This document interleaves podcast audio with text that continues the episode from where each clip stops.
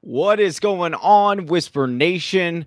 We're back. We're the Fantasy Whispers, and we're doing a live show today, Wednesday, May 12th. And we're going to be talking about those rookie wide receiver, where they landed, what the you know fantasy impact is for not only this year but moving forward. We're going to answer all those questions right here on the Fantasy Whispers. Right here. Johnny, we're back at it. As you said right there, I am back on the show. If you're hearing my voice, if you're seeing my bearded mug here, if you're seeing Johnny to my right or left, wherever he is, I don't know, do us a huge favor and hit that like button and share this stream on whatever platform you are on. It really helps us with the algorithms, helps us grow our channel. So help us chase this dream and continue to bring you content every day by sharing this video. If you're new to the Fantasy Whispers, welcome in. Please consider hitting us up with a follow or a subscribe on any of the platforms. We release fantasy football content daily. You can find us or our past shows on Facebook, YouTube, Twitter, Instagram, and Spotify.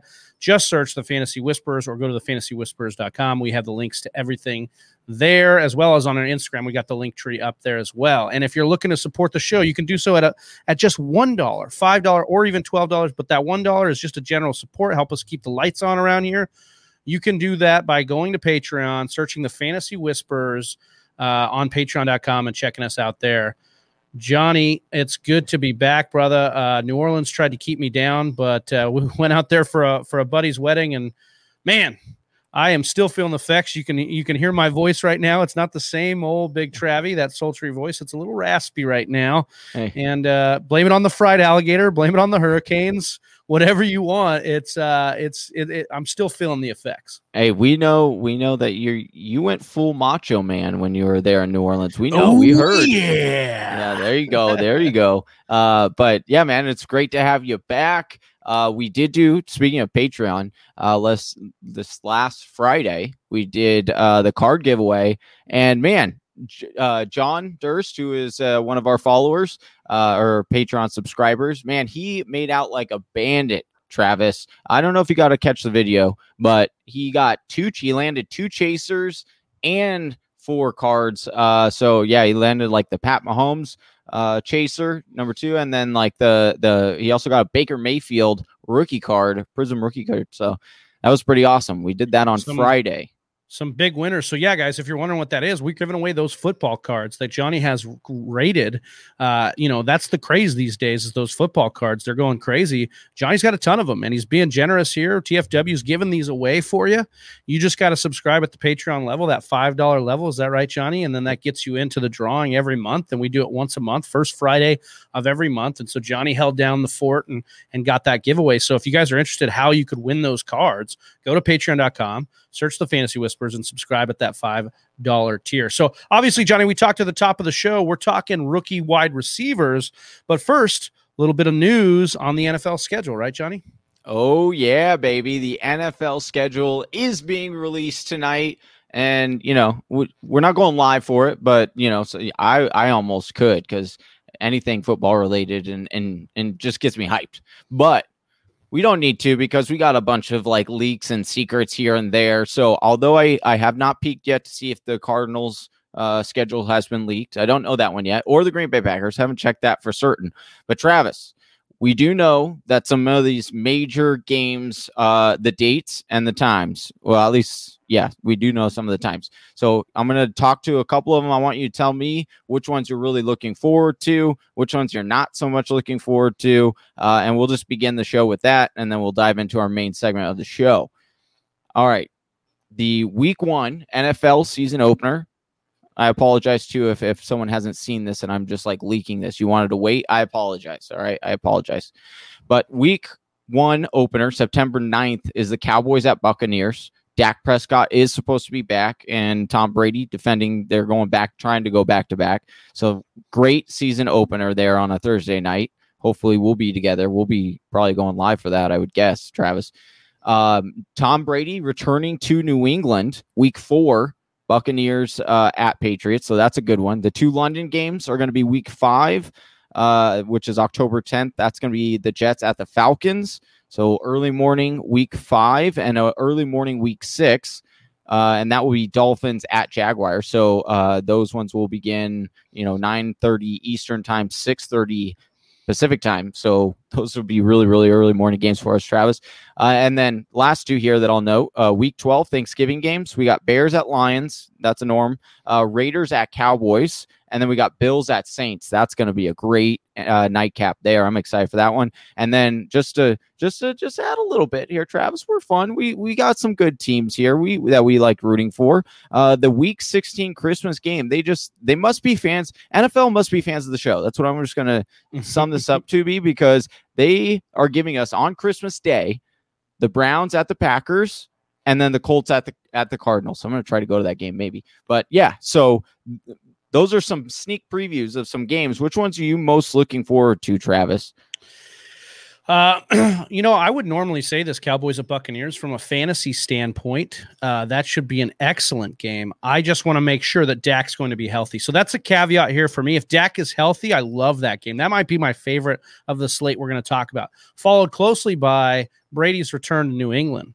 Um, that one's going to be a lot of fun yeah. just to see the tension in the air, to see if the Patriots are good enough by then to compete with Tampa, what happens there.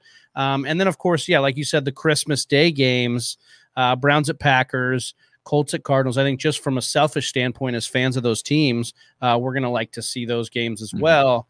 My big question, Johnny, and this is to you and, and maybe Whisper Nation, they can comment. Do we think this is the biggest anticipated release of a schedule ever? Because we can have fans back in the stadium this year, most likely. And so I just imagine that there's going to be so much excitement built around going back to these games. I know I'm excited, mm-hmm. um, you know, to figure out what games I'm going to be able to go to, go to games with friends and all those things. Um, I'm excited about it. Yeah, I'm. I'm definitely like I said. I I'm eyeing that uh, Christmas Day game. I'm going to try to persuade Jade, the wife, to hey, maybe a little Christmas present to me would be uh, that that Cardinals and uh, Colts game. That would be. No, you got to do the old switcheroo. The old Christmas present to her is two tickets. Yeah, you know exactly. I mean? yeah. yeah. there you go. Yeah, That's two tickets exactly for the it. Cardinals game. Hey, babe, I got you this. You know, I think she might go for it. There you go. We'll see. JML Sports in here saying, "Yo, what's going on?" JML Sports, thanks for joining us, and all of you that are joining us here on the Whisper Nation live chat in whatever platform you are watching on. Please hit us with a like, hit us with a thumbs up hit us with a share. That would uh, be mucho, mucho appreciated uh, with my Spanglish there. All right, so we're going to talk it right now. Fantasy fallout, uh, Johnny, of the wide receivers um, for the rookies that were drafted here. Um, and, and, there's there's a lot of guys to talk about. So we're going to get through some guys. Some guys we'll talk a little bit more in depth on. But for dynasty purposes, for redraft purposes, what's their impact? Where do we think they're going to, you know, really shine with this team? What's the opportunity involved? And so we'll start by uh, talking about none other than Ja'Marr Chase. He was the consensus number one wide receiver. And I believe if we're talking talent wise, he's probably in his own tier based on these guys that were drafted this year in 2021. But Ja'Marr Chase was taken at number five overall to the Cincinnati Bengals. He was the first wide receiver taken off the board. He's now going to be reunited with his former QB, who averaged 41 passing attempts per game in 2020. So you look at opportunity just as far as volume standpoint, the offense has it. Um, then with AJ Green, Alex Erickson, and John Ross all gone, that leaves 126 vacated targets, Whisper Nation. So Cincinnati, as a team, they averaged the sixth highest passing rate at 63%. Chase himself 24 deep catches in 2019, which were 10 more than any other player in this class. You love that. Uh, you got Tee Higgins and Tyler Boyd on the roster. Uh, those guys are talented as well. It could limit Chase's upside, but I think this guy is so special. You, I think even in redraft, we're taking a chance on him. Uh, comp to people like Odo, Odell Beckham Jr., uh, just the connection already being there. He is um, a physical freak, and he has even more room to grow as a route runner, which means the ceiling could get even higher, Johnny. And I just think there's a lot to offer here with Ja'Marr Chase in an offense that's probably going to be top five, top eight in pass attempts with a guy who's already thrown the ball to Ja'Marr Chase regularly in Burrow coming back from injury. Yeah, I think he's going to be a really interesting case because because of what happened last year in Justin Jefferson and and to an extent CeeDee Lamb uh, before right. Dak went out, you're going to see a lot of these uh, wide receivers start to come off the board a lot sooner. And my overall strategy is going to probably be let other people draft these rookies and then wait for them to drop them and then pick up my favorites. But the chances of someone being, you know, going to be dropping Ja'Marr Chase this year are probably going to be slim because of where he is going in drafts. So with Ja'Marr Chase, here's what I'll say. I will probably have him in a couple of leagues just because I do want some exposure to him because, like you said, he's reuniting with Joe Burrow. Uh, he's he's going to be he should be the number one alpha in that uh, wide receiver group, and he's super super talented. And there's a ton of vacated targets, so it's all adding up to be where he has the potential to actually return his value. Now you are getting you know having to pay up upfront for that. Uh, but I do think that there is a reality where he does return that. So I do want to uh, have a little bit of exposure, but I don't want him as my wide receiver one. If I do it, he's going to be my wide receiver two, and I'm uh, or even wide receiver three, and, and I'm hoping that he falls, you know, fifth round uh, in most cases. But yeah, he's got to be a guy that you are confident in uh, because it, it's a little risky. It's going to be he's going to be a risky pick. Yeah, Jacob Blake coming in here. Will Chase uh, outscore Boyd? And I think yes. I think it's uh, barring injury, like Ja'Marr Chase is going to be probably the alpha for this team. I think if anybody has a chance to not be the alpha, like to beat Chase out for the alpha, it's Tee Higgins, who already mm-hmm. has a year of established or almost a year of established rapport uh, with Burrow. But I don't think it's Tyler Boyd, who is a slot guy, who is a possession wide receiver, who's a guy that in PPR will do fine. But Ja'Marr Chase is, you know, I don't want to throw out the word transcendent talent too much, but that's exactly what Ja'Marr Chase is. Some people believe Chase would have been the number one wide receiver last year in a very deep class. Um, and I think that alone, plus the chemistry already with Burrow, is going to slot him well ahead of Boyd, uh, all things considered, next year. All right, so moving on to our next player, Johnny. The next guy taken off the board was Jaylen Waddle, and the exact next pick to the Miami Dolphins, Jaylen Waddle uh, out of Alabama. So, talk to the people a little bit about what you see in Jaylen Waddle, if, if, if redraft is an option this year, and kind of where you're at in uh, in Waddle's status here. Listen, the theory of or the the the similarity of this draft or the theme of this draft as they went through was they were all just playing the same song reunited and it feels yeah. so good. yeah. So sorry, Whisper Nation, you had to endure that, but that's exactly what they were all playing because guess what? Jaylen Waddle goes to Miami Dolphins and reunites with Tua. Similarly to Chase doing that with Joe Burrow, and similarly to the guy that we'll talk next, uh, going to his quarterback, you had Jaylen Waddle, who is 5'9, 180 pounds, go to Miami Dolphins. Now, this is what I do like about Jaylen Waddle. He is a competitor. He's no stranger to competitive wide receiver groups. He went to Alabama when they were all completely stacked at wide receivers, and he had to battle through that. That's what I do like about him. Uh, on the unfortunate side of that is that because he was never the true alpha of Alabama or whatever, you know, receiving core, he never truly saw a, a, huge market share that would give him, you know, what you could potentially see from a wide receiver one standpoint. His highest target market share in college, Travis, was 12.8%, and that was back in 2018. So the it, that is a little bit concerning, right? He goes into Miami Dolphins, who, as we know, they just picked up Will Fuller. They also have uh, DeVante Parker. They also right. have you know a plethora of other wide receiver talent. So I do believe because of that, Jaylen Waddle's rookie year might be a little bit capped, uh, unless they're, you know, barring injury or something. Uh, I, I, do not think that Jaylen Waddle would be a consistent wide receiver for you this year in fantasy for fantasy football purposes. But moving forward and beyond, like 2021 and beyond, because or 2022, I should say, and beyond, because Will Fuller is only a year out contract, right? And then I expect Jaylen Waddle to take that wide receiver to role where I think that he will truly shine because look at what he does, Travis. He, in college, right? We talked about the the stacked wide receiver group, but he boasted a catch rate of 84% throughout his entire college career on 126 targets, which granted, I, I get it. It's not a ton of targets. And you could say, hey, but 108, uh, you know, 84% catch rate, that they could just be giving him the ball at the line of scrimmage and and that could right. boost it. Well, you would think that, but if you look at his yards per reception average over all three years, 19 yards per reception, Travis. So that is that is really really nice. But again, due to the amount of weapons the Miami Dolphins have, uh, I, I don't expect Jaylen Waddle to have a huge huge impact. I mean, he'll have games, but I don't expect him a huge impact his rookie year. Jacob coming back in here saying Waddle is Tyreek 2.0. Uh, player profile, obviously comparing uh, Jaylen Waddle to John Brown. There's definitely a deep ball element. And you talked about how this is probably long term Fuller's replacement in the offense. He actually projects to do a lot of what Fuller does uh, well at the at the, in the same you know he does it in the same wheelhouse. So I do like what you're saying about Waddle, but this is a guy. Remember what Fuller was in his rookie season. Fuller was a guy that could win you weeks, and he's always done that. And I think Waddle's going to have that capability. So even with redraft, you're not going to be you know, totally going and smashing him at his ADP, but in some best ball formats mm-hmm. um, as a late round dart throw, you're definitely going to take Waddle because he's a guy that can win you weeks. Yep. Um, and I think in Dynasty, reunited with Tua, if Tua is the answer for Miami, if he can take a step forward, Waddle's going to be a nice piece to add in Dynasty. So it's if you believe in that um, to happen, then that's a good one uh, to go with here. All right, our next guy, I'm excited to talk. This might be my favorite situation wise for a rookie wide receiver, and that is Devonta Smith, who was drafted out of Alabama to the Philadelphia Eagles at the number 10 pick.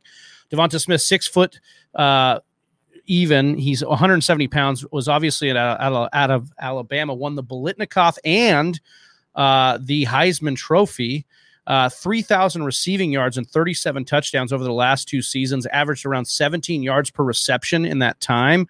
I mean, he's coming in to be the X wide receiver for Philadelphia right off the bat from week one. And if you remember how excited we were about guys like Jalen Reagor last year, think of a more of an X wide receiver in Devonta Smith.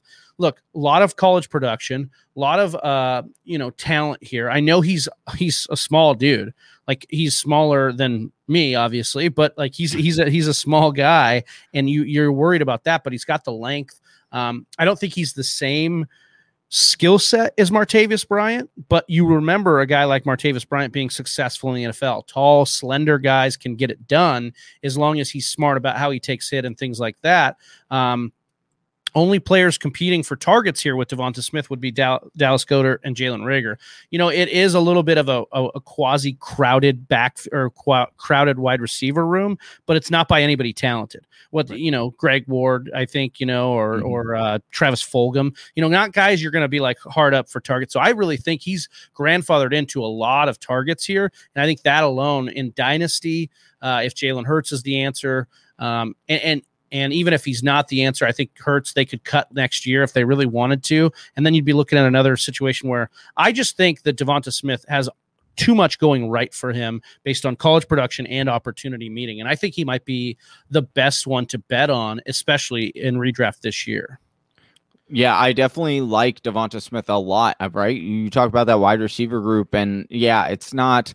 Uh, yeah, is it kind of somewhat crowded? There's there's names, but there's no true alpha there yet. And I do think Devonta Smith can be that, especially because he comes from a room full of talent. Uh, as far as he's used to that, right? He's used to being the guy who has to step up and be um, much more capable of doing what he needs to do because of the talent around him. Because if he didn't, he could get benched or he, you know, he could go um, move down in the depth chart. And I think because of that, it'll help him here. I also think that getting a getting the Philadelphia Eagles and Jalen Hurts a receiver like Devonta Smith is what they need. He's a guy that, you know, we don't know the exact catch radius because they didn't go and do, um, you know, the underwear Olympics, but uh, mm-hmm. we do know that he, he is pretty talented because Tua was, you know, his quarterback and, and he did, he balled out with him. And then Mac Jones was his quarterback and he balled out with him. And so I do expect, you know, Jalen Hurts to correct his, um, you know, his completion percentage a little bit. And I do like Devonta Smith's overall outlook. I do think that if I were going to bet on any one uh, wide receiver, I would probably bet on Devonta Smith just eh, for both draft capital expense and what I think he could actually produce. You know, here's a, a, a, fun fact: the Underwear Olympics, not only just a scouting combine nickname, but the Underwear Olympics is also what I call it when my roommates leave for the weekend. Uh, I play the Underwear Olympics at my house. So there's a visual for you, Whisper Nation. Make sure you're uh, you're you're imagining that. Who, right who is the t- who's timing it? That's what I want to know. Who times you? Um, that's if, you know, I, this is a family. Left. This is a family show. I, I won't get into that right now. Uh, but yeah, you, you that, brought it up. Yeah, you brought it up. Well, the Giants brought up some question marks when they drafted Kadarius Coney, Kadarius Toney at the number twenty pick. Uh, this year. They traded up, right, mean, for this pick. Co- Coney Coney Island. You were you Yeah, were on that. yeah, You I was close, were- yeah. yeah. You were getting there. Um, Kadarius Toney, five eleven, Johnny, one ninety three. Um, you, talk to us a little bit about this pick because it was it, a lot of people shaking their heads at this one. Well, uh, yeah, including me. Now, I, I understand. Like, this is what's weird is like he was one of the he, was number four wide receiver off the board, and he's a late riser, right? Um, he's much more of a gadget guy. He's really fast, ran a four four three, but he wasn't super productive in college until late. Um, and and that was kind of where you kind of get this gadget kind of Swiss Army knife knife type of players. Now, do these guys have spots and offenses and and have their place? Yes, I yes they do for sure. However, if you're looking at this wide receiver group, and this is why I'm kind of questioning or scratching my head a little bit, because they went out and they added Kenny G, John Ross, and Kyle Rudolph this offseason when they already had uh, you know, Sterling Shepard, they had uh Darius Slayton, they have Evan Engram, which I- get it. You want to upgrade your wide receiver weapons. I totally understand that. But then to do th- all of that this offseason and then to go and draft in the first round Kadarius Toney uh, is a little intriguing. Now, of course, we do have to keep in mind like draft capital is real. So there is a reason why, you know, the Giants, for whatever reason, did end up taking him because he does have a lot of talent. Now, do I think that's going to translate into fantasy football? Uh, you know, ability to start him week one or or throughout the season? I don't think so. I think there's just too much in that wide receiver uh, grouping to be uh, a reliable piece for you. I I would consider staying away if you're in a dynasty league. I- I'm much more considering drafting him in you know like the second or third round if he falls that far, um, because like I said, the draft capital and you know Yeah, I think that's I think you you hit it on the head there. That's where it matters. In dynasty, you'd be thinking, okay, if you're trying to make a case, if somebody's holding a gun to your head and saying make a case for Kadarius Toney in dynasty, that's the case you make it. Like Mm. the draft capital's there, he's a freak athlete, but at some point, Sterling Shepard's getting older. Yeah, sure. Yeah. I mean, you have all that stuff working, but the bottom line here is that the dude's played wide receiver maybe 18 games in college. I mean, he's a converted like talent. Uh, don't get me wrong, but like this is a this is a league where you need to be proven most of the time that you can do this thing, and we just don't have enough tape on Kadarius Toney to make it worth your while. So for redraft, I'm staying away completely. I think there's too many mouths to feed, and then in dynasty, I'm kind of looking at the other guys that going in that area than I am Toney, um, just based on you know, even the play calling, you like you got Jason Garrett there, you're not in love with. You got Daniel Jones, you're not in love with. Not a lot of things working for Kadarius Toney. Where on the flip side, we just talked about Devonta Smith. A lot of things kind of working in his favor. Um, you know, would be interesting conversely. to see if they give him like carries, which I think would maybe make more sense. But then, you know, it, yeah, that- and that's then the other thing too. Uh, not to cut you off, Johnny, but we're talking about all the ways that targets get away from Kadarius Toney. Saquon Barkley is another way that all those targets get away. I mean, this is a guy who eats Yeah. up targets in the running back position. Evan Engram, Sterling Shepard, and now when, um, uh, Kenny Golladay, who they've paid a bunch of money to. I just don't see it happening for Kadarius Toney. Um, and I know we want to get cute uh, and talk about his and his carries and stuff. I, I just don't see it. yeah, I, I'm with you. All right, talking next, we're going to talk Rashod Bateman, who went to, you know, was one of Johnny's favorite prospects, who went to one of Johnny's least favorite landing spots. But I'll do a little bit of the breakdown here. Bateman, also six foot, uh, weighs more though than your boy Devonta Smith at 190. He ran a 4.48 and he broke out at the age of 19. In 2019, he had 60 receptions for 1,219 yards and 11 touchdowns, averaged a 28.5 percent target market share at Minnesota. If you look at where he's going, though, it does not inspire a lot of confidence. Ravens were a league low in passing rate of 45%. They've been that way since 2019. Uh, Marquise Brown was the wide receiver 13 in target share last uh, season. So he got a ton of targets, 25%, ended up as the wide receiver 46 in PPR and the wide receiver 44 in standard. Now, a lot of that can be attributed to the fact that Marquise Brown is a one trick pony wide receiver. And so if it doesn't happen there, you look at Rashod Bateman, there's a lot that could be said about Bateman's versatility as a wide receiver. And if Marquise Brown is on the outside and Marquise or Mark Andrews is over the middle taking some targets, you like what you see out of Bateman's ability. And could this be the missing piece to step forward with Lamar Jackson? My counterpart here would say that Lamar Jackson's probably not a good uh, fan or uh, real life quarterback, but a fine fantasy quarterback. But we saw that Josh Allen was getting a lot of questions last year coming into the season if he was a good NFL quarterback. And we saw what one addition. Now, Stefon Diggs versus Rashod Bateman, not the same addition, but if that is the missing link to get this offense down the field better, maybe this could be it. But I I, I think we got to talk, we got to hone it in on wide receiver here. And I just don't see a situation where Rashod Bateman makes a huge impact this year. I think it's going to be more on the whole of the Baltimore offense that does a lot better. And I like it for other pieces, even Marquise Brown and Mark Andrews better and Lamar Jackson better than I do for Bateman himself, Johnny.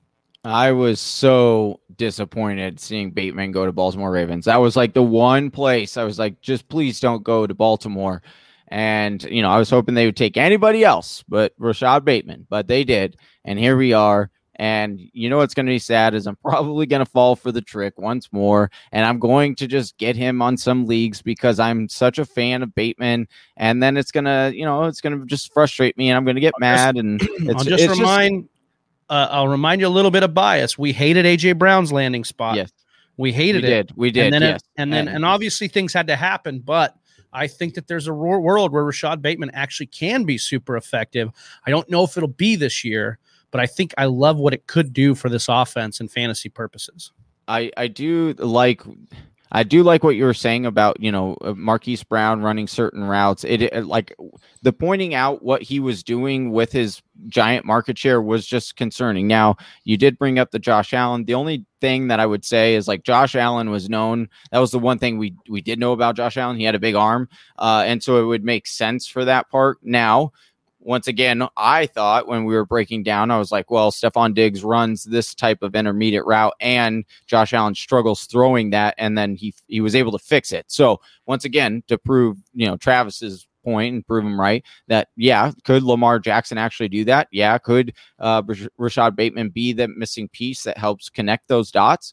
For sure, um, but I will say that I I've seen him, you know, overthrow and and misthrow big wide receivers and big targets before and and Mark Andrews uh and it took like spectacular catches. So that's the only concern. Now, if Lamar Jackson does end up being able to, you know, get better with his completion percentage and they do tend to throw the ball more than just 400 times over the season, then yeah, you could definitely see Rashod Bateman emerge uh, as a a guy because the path for him to be, you know, a top 24, a 12 wide receiver is there because of where he's stepping into that X wide receiver position for Baltimore.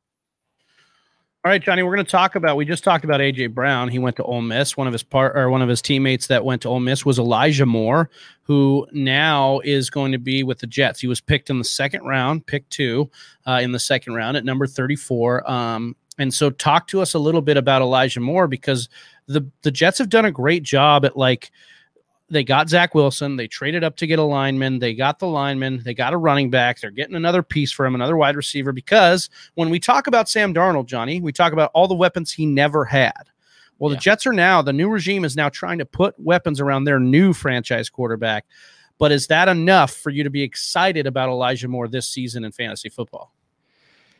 Well, I, once again, I would be more excited actually if Sam Darnold were the quarterback for uh, the New York Jets this year. And that's because I know that Sam Darnold loves to go to the slot. And I do expect Elijah Moore to now take over that slot position. With them taking him, you know, round two, pick two, uh, 34 overall, Travis, that tells me that they intend to use him rather quickly. And what does that mean? It also makes sense for the Jet, uh, for the Jets, you know, um, contract wise and, and as far as cap money because they will now let go of uh, Crowder and they will save themselves about 10.4 million in that expected cut. So he hasn't done that yet. So his his draft stock and draft price hasn't quite gotten to where it could be because you know you could be seeing a starting wide receiver uh, that is a slot wide receiver.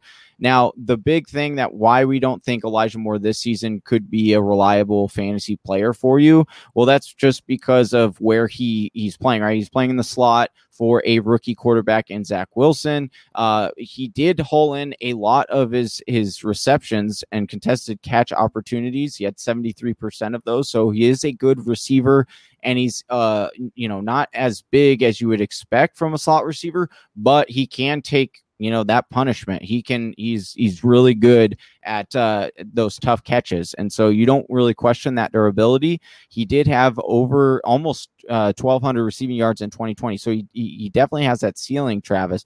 But like you said, with the addition of Corey Davis, with Z- uh, Denzel Mims, uh, and you know the rookie quarterback, I think it's just asking just a little too much Yeah. uh, from Elijah Moore this this first year. So I'm probably going to stay away from him in a lot. You know, we talk about guys like Justin Jefferson or OBJ or even AJ Brown or guys that have broken out in their rookie season, and we're wanting to make these cases for rookie wide receivers. I don't, and none of the three I listed, and none of the ones I can remember had a rookie quarterback with them. And that's going to be the hardest hurdle to overcome. Is not only are you coming in with a guy who's got to be the face of the franchise now, as young as he is in the quarterback, but he's got to overcome the the difficulties of the team. But then Mhm. you want him to get the ball solely to that guy enough to make it worth it. I think the one thing working for the Jets is they'll probably be huge in pass attempts this year because you know that's what you want to see. But I just don't know if that's you. Like you said, I love when you said you're asking a little too much, and I think that's the case here. Now we're going to talk about your Arizona Cardinals because they selected Rondale Moore, Johnny, um, at, at the number 49 pick, second round, pick 17. He's not a huge dude, uh, but he could be that slot piece that, that Arizona just needs so bad. Five foot seven, 180, but he ran a 4.37, just a scorcher. 40 time there. Burst and agility were all in the uh, the 40 time, the burst, the agility, they were all in the 94th percentile on player profiler. So you love to see that. He led um, all of college football in broken tackles uh, at 33 as a true freshman in 2018. So you love the YAC ability there for him as well. Um, because of his versatility and ability to succeed both inside and outside, I expect Kingsbury to get creative with more uh, all over the field. Um, and then you look at his player comp on player profiler, T.Y. Hilton. You love that as far as a burner that can get down the field and can play in the slot. Um, we have been talking a lot about how, you know, I think, uh, yeah, I think it's, I think it's uh, Rich Hribar who calls the uh, Air, called the Arizona offense the horizontal raid last year because Yeah. they didn't quite get down the field with the air raid that they wanted to. We're talking about the things to unlock that. You look at a guy like AJ Green. You look at a guy like uh, you know Elijah Moore, and and or I'm sorry, not Elijah Moore, Rondale Moore, and these are the ways that you could probably get that done. And so I'm really excited about what's possible here with Rondale Moore, and I think he could definitely. He's probably uh, taking over for Christian Kirk, and you're looking at a guy uh, that can be very exciting for this offense, Johnny. Yeah, I he's one of my favorite rookie landing spots for any of these wide receivers. I was obviously elated when the Cardinals drafted him, uh, and and he comes here. Now, a couple of things I do expect. You know, like this puts you know uh, Andy Isabella and Christian Kirk kind of on notice, but bar you know what I've heard on you know through uh, recent you know uh, people who are in with the Cardinals and you know just seeing some of the like the behind the scenes stuff with him. I do uh, expect them to use him right away, and like the I do expect them to project him as a starter. I think this this bumps down Christian Kirk. I, I mean Christian Kirk will still be used, of course. They'll use four receiver sets as well, but this is Rondale Moore was the guy that they wanted to get in. You know Andy Isabella and Christian Kirk. Like that's the guy that they wished he was. Um, and and this guy's tough. He's going to fit perfect into the system. Again, AJ Green is an older wide receiver, but fits on the outside. And so I think Rondale Moore, not only this year, but moving forward, is going to be such an, uh, a dynamic wide receiver for fantasy football and people who roster him because he's also tied to Kyler Murray, which is, you know, one of the best quarterbacks right now in the league. All right, we got the Cats Pajamas in here saying, What's up, guys? What's up, Cats Pajamas? Appreciate you being in here. If you're watching on any platform, hit us with a like, hit us with a share, help us out. And if you're listening to the audio only, make sure you go give, leave us a review on whatever uh, podcast platform you're using. We're moving on here, though, Johnny, to D'Wayne Eskridge, who was drafted by the Seattle Seahawks at number 56. Johnny, you got to break it down for me here. Is there anything viable? Uh, obviously, we know tied to Russell Wilson means a lot of good things usually for a wide receiver. Is that the case again here with a D'Wayne Eskridge, or do you just think that there's not enough market share to go along? Because this is a team that can turn off and on the let Russ cook switch all the time for us. Yeah. So with D'Wayne Eskridge, uh, he look. I understand the high draft capital. The the it, it seems like. Uh, Oh, I want to go and get this guy, right? You have him tied to Russell Wilson and Seattle Seahawks. So here's what I would say with D'Wayne Eskridge. I don't believe that he will be a mega uh, producer for fantasy purposes this year uh, I, because of look when you look at what he is. He's 5'9", 190 pounds, not a huge wide receiver though he did uh, though he will see the field early because we are kind of projecting uh, that he will be the wide receiver three because david moore now lo- no longer plays for seattle. And so that's why i think that you saw the high draft capital in a wide receiver. I would have really wish they would have went in a different direction. However uh, you're looking at what this guy's capabilities are. He ran a 4.38 40 yard dash, so he has a lot of speed, and that's what they like there in Seattle. They can kind of coach up the wide receivers there. Uh, we've seen it both with DK and Tyler Lockett being a little bit more of projects and them actually uh, being able to like grow into that position.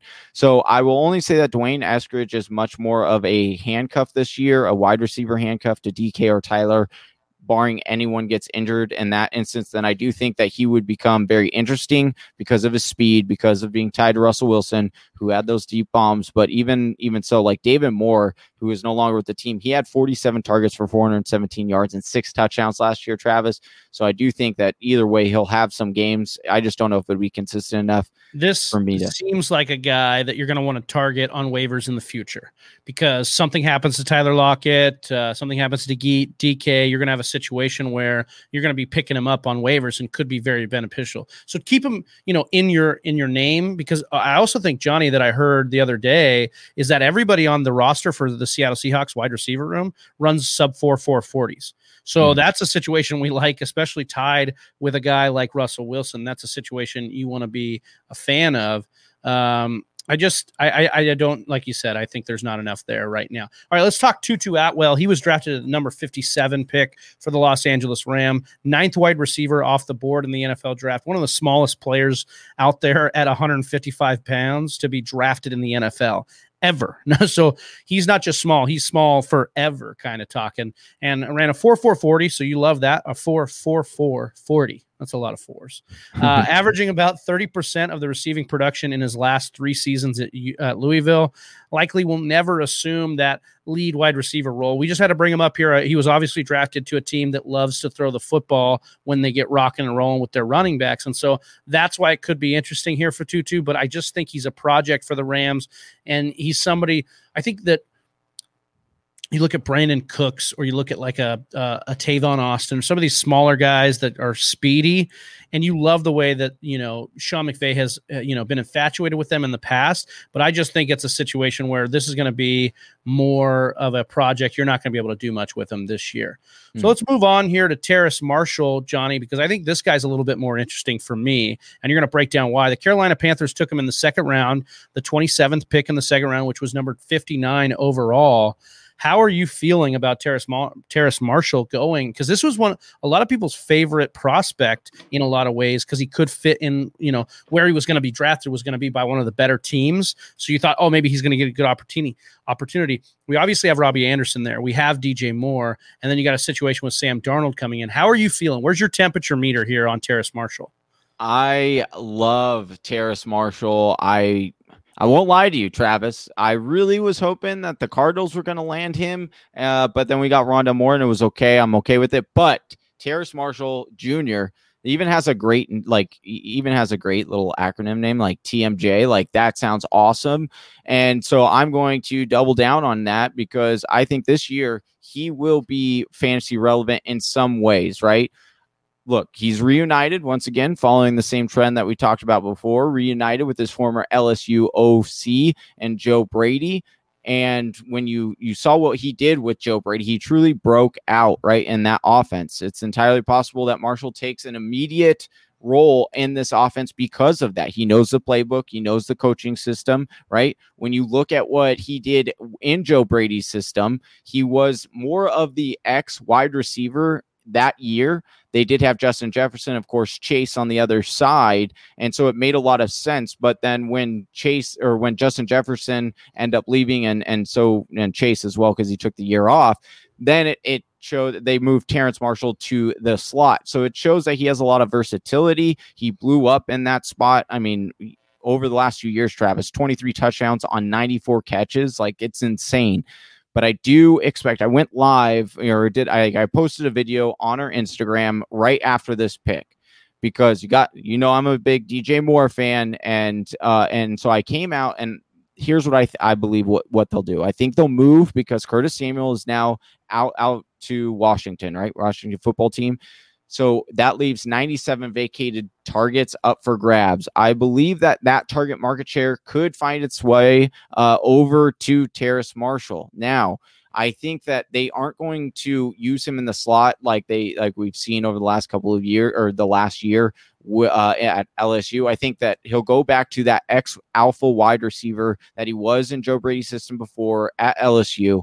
And I think that that's why it makes it really, really intriguing here. You've got a guy like Sam Darnold slinging the rock. We know he likes to throw it deep.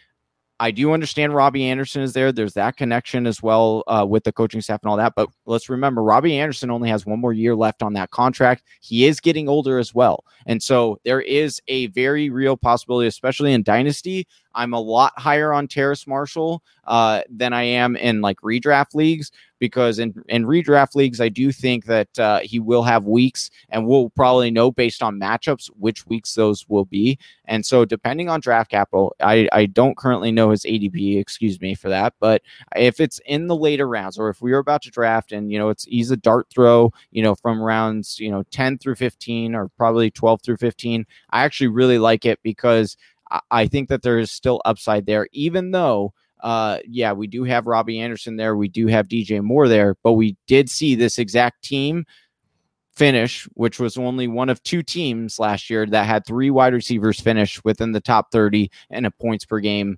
uh, and a per, points per game format. So I do believe that Terrace Marshall could have some games and some weeks for you this year. Yeah, I, I, I agree with that, and I think if if Darnold was to take a step forward, this is a guy that's going to be a waiver wire mm-hmm. pickup that could be a hold because you end up mm-hmm. picking him up and then he ends up doing a lot of big things for there. I like what you broke down there about the the Panthers offense being able to provide that, and if they can reach that next level, Johnny, we could be seeing some big things out of that offense. It's a big if, we yeah. can't put it all in the, in the Sam Darnold uh, wish list, but it, it could happen.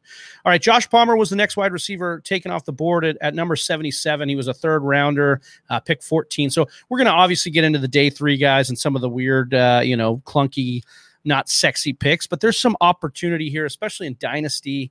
Um, and, and, and should an injury or something break their way on the depth chart, these guys are going to be exciting. And that starts with Josh Palmer for the Los Angeles Chargers, drafted number 77 overall six foot one, 210 pounds, uh, went to Tennessee, left a lot to be desired here. He never eclipsed 500 receiving yards in a single season, mainly because he only ran the nine route and only saw 50 targets uh, one time, which was his senior year. His 81% win, rate, though, was highest out of any wide receiver in the 2021 Reese's Senior Bowl one on one. So, I think what we're seeing right here is probably the future replacement for BMW if they can't get BMW healthy and signed to a longer term deal. Um, and so I think with the lack of depth at the wide receiver position outside of BMW and outside of Keenan Allen and, and BMW on his last contract, you've got something here brewing with a Justin Herbert who loves to push the ball down the field. And so Johnny and I talked about this off air Remember, Claypool came into a crowded wide receiving room last year, and you weren't thinking that he could be that guy because of Diontae and Juju there, but he did break out because he was able to get down the field and Ben was able to hit him on a lot of things and they and they were able to kind of figure that out flukily. I think something very similar could happen. BMW's not been the model of health in his career and obviously the Chargers know that drafting a guy that could be very similar and Herbert was a guy that loved to get the ball down the field to his guys. So I think there's something here brewing. It's not much, but in dynasty you definitely take a look at him and you say, "Okay, over a couple years, could he be a guy that's an X wide receiver in this offense?" Yeah, he probably could do that, especially if he goes full DK and adapts to other routes within the playbook, um, other than that nine route, which he m- mostly ran. Well, and then Travis, if you, if you just remember, I mean, how many how many games last year was it? You know, like where you would you would see the Chargers wide receivers, and you'd be like, "Who is that yeah, guy?" Yeah, Jalen Guyton. Yeah, you had Tyler, Guyton or Tyler Johnson. Yeah, uh, and and, and oh, both yeah. of them had mega games. And yes, was it consistent or no? Was it consistent? Uh uh-uh. uh But were you uh was it did it show the potential of what that wide receiver could potentially do yes it, it does and and do are those guys in my eyes, competition going into this year. I don't believe so. And that's why I do think that, you know, Josh Palmer is a guy that I'm definitely, you know, keeping an eyebrow open for because I do think that there will be uh, an opportunity, especially like you said, BMW, something happens to him, or, um, you you could see it as well if they really open up this offense. Travis being that wide receiver three, I definitely yeah, remember guys like Hayden, or I'm um, sorry, not Hayden Hurst, but um, blanking on his name. Uh, the tight end that signed with New England that just left the Chargers. Oh, Hunter Henry. Yeah, Hunter Henry, not Hayden Hurst. Two H's, but either way, uh, uh, Hunter Henry left, so that's some vacated targets there. If you see a guy that gets over the middle, uh, you know, if they can start working him over the middle, I just think there's some stuff there, like you said. If Herbert does continue to progress, you're going to like what you see out of that. Cat's pajama pajamas adding in. He likes Smith Marsette. Uh, do you think he makes a fantasy impact for the Vikings? Not a lot there passing wise to be soaked up with obviously the two big guys in Justin Jefferson and, and then of course um, Man, Adam am, Thielen. Adam Thielen. I am blanking on names today, dude. Uh, it's uh, I'm still feeling New Orleans, as you can yeah. tell. Uh, but either either way, uh, I just don't know if there's going to be a ton this year, but definitely a deep sleeper in, in Dynasty as well. And then Cat's pajamas. Blake Bortles, the new Aaron Rodgers? Question mark. I don't think so. I don't, but he could be our savior. you never know. Yeah. You lo- you love Blake Bortles. Let's off, hope not off the field, but yeah, let's, let's hope yeah. not. Uh, talk to us a little bit about Dyami Brown. Dyami, Dyami Brown, Johnny, out of the Washington football team, picked number 82 overall. Uh, this is a guy that should come in um, and, and, be like you look at what he's able to do, his one trick match with Ryan Fitzpatrick. Is there something there, at least uh, dynasty or, or, or this year? I mean, you definitely know that there is a correlation between Ryan Fitzmagic and his wide receivers, especially a deep threat. I mean, think about all those times he was with DeSean Jackson back in Tampa Bay, and he was making him a wide receiver one. Um, we and Stevie Johnson, very similar, right? That deep threat kind of guy that had over a thousand receiving yards. Now, the difference is, I don't think Dyami will be the number one overall alpha. Right? You got, uh, you got Terry McLaurin there. You also have uh, Asante Samuel and or not Asante Samuel. Now you got me. Look at yeah, Travis's. Travis's. Yeah, you got me over here naming rando dudes. Uh, but you you got Curtis Samuel coming over as well, right? So I expect those two guys to be the one and two. They also uh, have signed um, Adam Humphries uh, to make to play the slot as well. And so you look at what Dyami, he's more of a deep threat. And so he'll play the outside. He'll have weeks where he blows up because it only takes one big reception. But I don't believe that he'll be a true value as far as in redraft leagues. Now, again, in a stand or uh, a dynasty league, I'm much more excited about him because he does he does flash some skills. You know, over 20 yards per reception at North Carolina. That was one of the league leaders, and so I I do like the fact that he can, you know, blow the top off of that defense. He pairs very well with Terry McLaurin. And moving down into the future, I do think that he could be a guy that we're talking about, but not this year. I, I just think there's too much in that wide receiver room uh, to be a consistent, you know, wide receiver for you. Yep, I agree with you completely on this one, Johnny. And I think that there's a situation here where we just need to look at the other weapons that are there and established with a guy like Ryan Fitzpatrick. And I think that's the situation here. I want to talk about Amari Rodgers next, um, mostly because he's a Green Bay Packer yeah. and uh, I love the Green Bay Packers. But I do think he could be this missing key, exactly what the Green Bay Packers need. They picked him number 85, third round, uh, pick 26. He's a dynamic slot weapon. He led all of college football last season with 68 slot catches. So, kind of what they needed. They're not going to get, you know, think a little bit Randall Cobb. If Rodgers could stay, Aaron Rodgers could stay on the team, then you have a situation where you like Amari Rodgers even more. 25 of his you know 68 slot catches last year gained 15 plus yards so that was first in the NFL or in the college football ranks as well he posted 613 yards after catch last season that was second among all wide receivers behind Devonta Smith we know that Rodgers knows how to get it to the open and inter- intermediate levels of the field against zone and man coverage. Uh, Mari Rodgers, that is. So we know that he can do that. Um, he's the early favorite to be the start starting slot receiver, but the number two option behind Davante Adams. Look, we know Adams can work the slot, but they want him to do so much more than that. So why not let Amari Rodgers take the load of the slot off of his plate? For the most part. And I think he can make an early impact this year in his rookie season, especially if Aaron Rodgers stays. So that's the big caveat, as we know. But that's the the situation we're looking at right now. I definitely think he'll be one of those guys that will have a huge uh, ADP jump if Aaron Rodgers does in fact end up staying with the Green Bay Packers. I think that that is going to cause his ADP to go way up because he'll definitely step right in. And like you said, the Randall Cobb, I love that comp because I think that truly demonstrates what Aaron Rodgers could do with a weapon like that. And then you're talking about what it could also do for Davante Adams. Yes, would it in theory bring down the number of targets that he would he would potentially be seeing? It could, but I think it also he could see about the same because I don't think uh, Equanimeous and them would play as much, and therefore I think that it could kind of open up the field a little bit more. Maybe Davante Adams doesn't get so much uh, double teamed, uh, and if that happens, like we know how skilled Davante Adams is, even when you double cover him, you put him on a one on one, and it's it's game over. So I think that's what they're going to want to do with this offense. And so yeah, Amari Rodgers, a guy that like I'll be admitted, like I had to kind of look him up when when you guys drafted sure. because I was like, who is this guy? Well, because Like, he played in Clemson when everybody else was getting the, you know, Travis Etienne, Trevor Lawrence was all getting the hype. Not a lot about Amari Rodgers, but if I remember watching Trevor Lawrence's tape, a lot of his touchdowns were to Amari Rodgers. I remember hearing the name Rodgers come in there, so that's something else to be thoughtful of when we when we do this uh, when we try to break down where Rodgers could go. Aaron Rodgers stays, you're looking at something very, very tasty there. Our final wide receiver, Johnny, I'm excited for you to talk about him. Amon Ra St. Brown, Detroit Lions took him at 112 uh, in the fourth round, kind of going under the radar here, but similar to a Devonta Smith, going to be targeted for a lot of or slotted for a lot of targets here.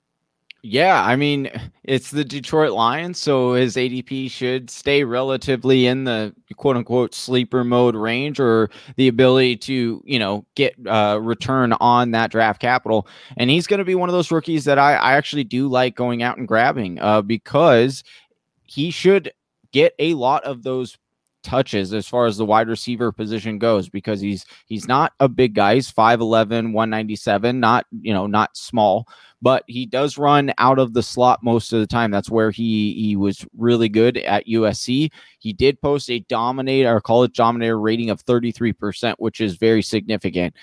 The downside he's not the quickest and fastest guy right? He's he only ran a 462 but what is that similar to and what and who is his quarterback? Well his his quarterback is jared goff now and and we know that that's going to happen because they didn't draft a quarterback which gave him more confidence that they were going to stick with him.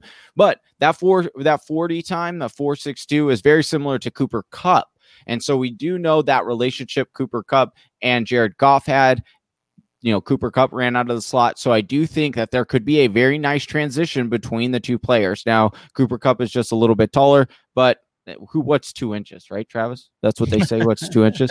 Uh, so Uh, here's the family overall show, thing. family it's show. family show, family show.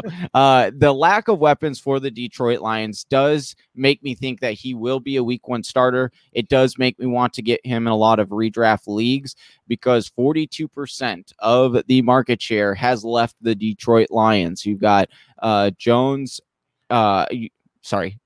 Have Yeah, Marvin, Marvin Jones, Jones. Marvin Jones, and Danny Amendola, and and Kenny G, all gone. All those targets gone, and Oh, so yeah. they and they brought in, you know, they brought in some pieces, but nothing too significant to say, oh, this guy's going to get all of them. So I do expect a big year from TJ uh, TJ Hockenson, and then I also uh, expect what would be interesting if they move D'Andre Swift, you know, outside to get some weapons there or some targets.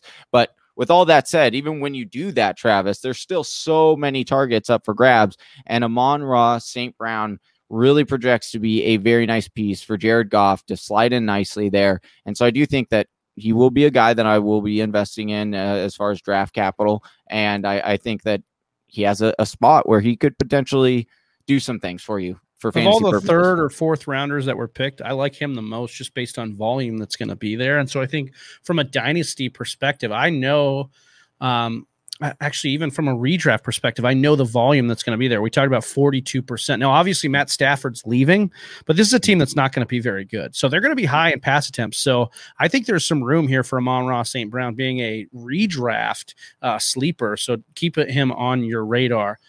Well, we did it, Johnny. Any final thoughts today as we kind of break all these wide receivers down? Are you excited for this release of the NFL schedule? Anything else you want to tell Whisper Nation? Yeah, I'm I'm really excited for uh, the release of the the schedule. That's going to be that's going to be exciting, Travis. And I want to see where the Cardinals, you know, what what uh, primetime games do they have? That's what I want to know. But I'm also excited Travis, because we just about nailed down our rookie draft for this year for our dynasty league. It's going to be the end of this month. We had a lot of uh, you know people getting married, you know, all this stuff. COVID no longer exists apparently, and so uh, we we are finally locking that down. It's going to be at the end of this month, so I'm excited for that, Travis yeah, I think that's going to be a lot of fun. And now I, I, feel a little bit more prepared as we've worked through some of these rookie fallout shows and the drafts mm-hmm. happen.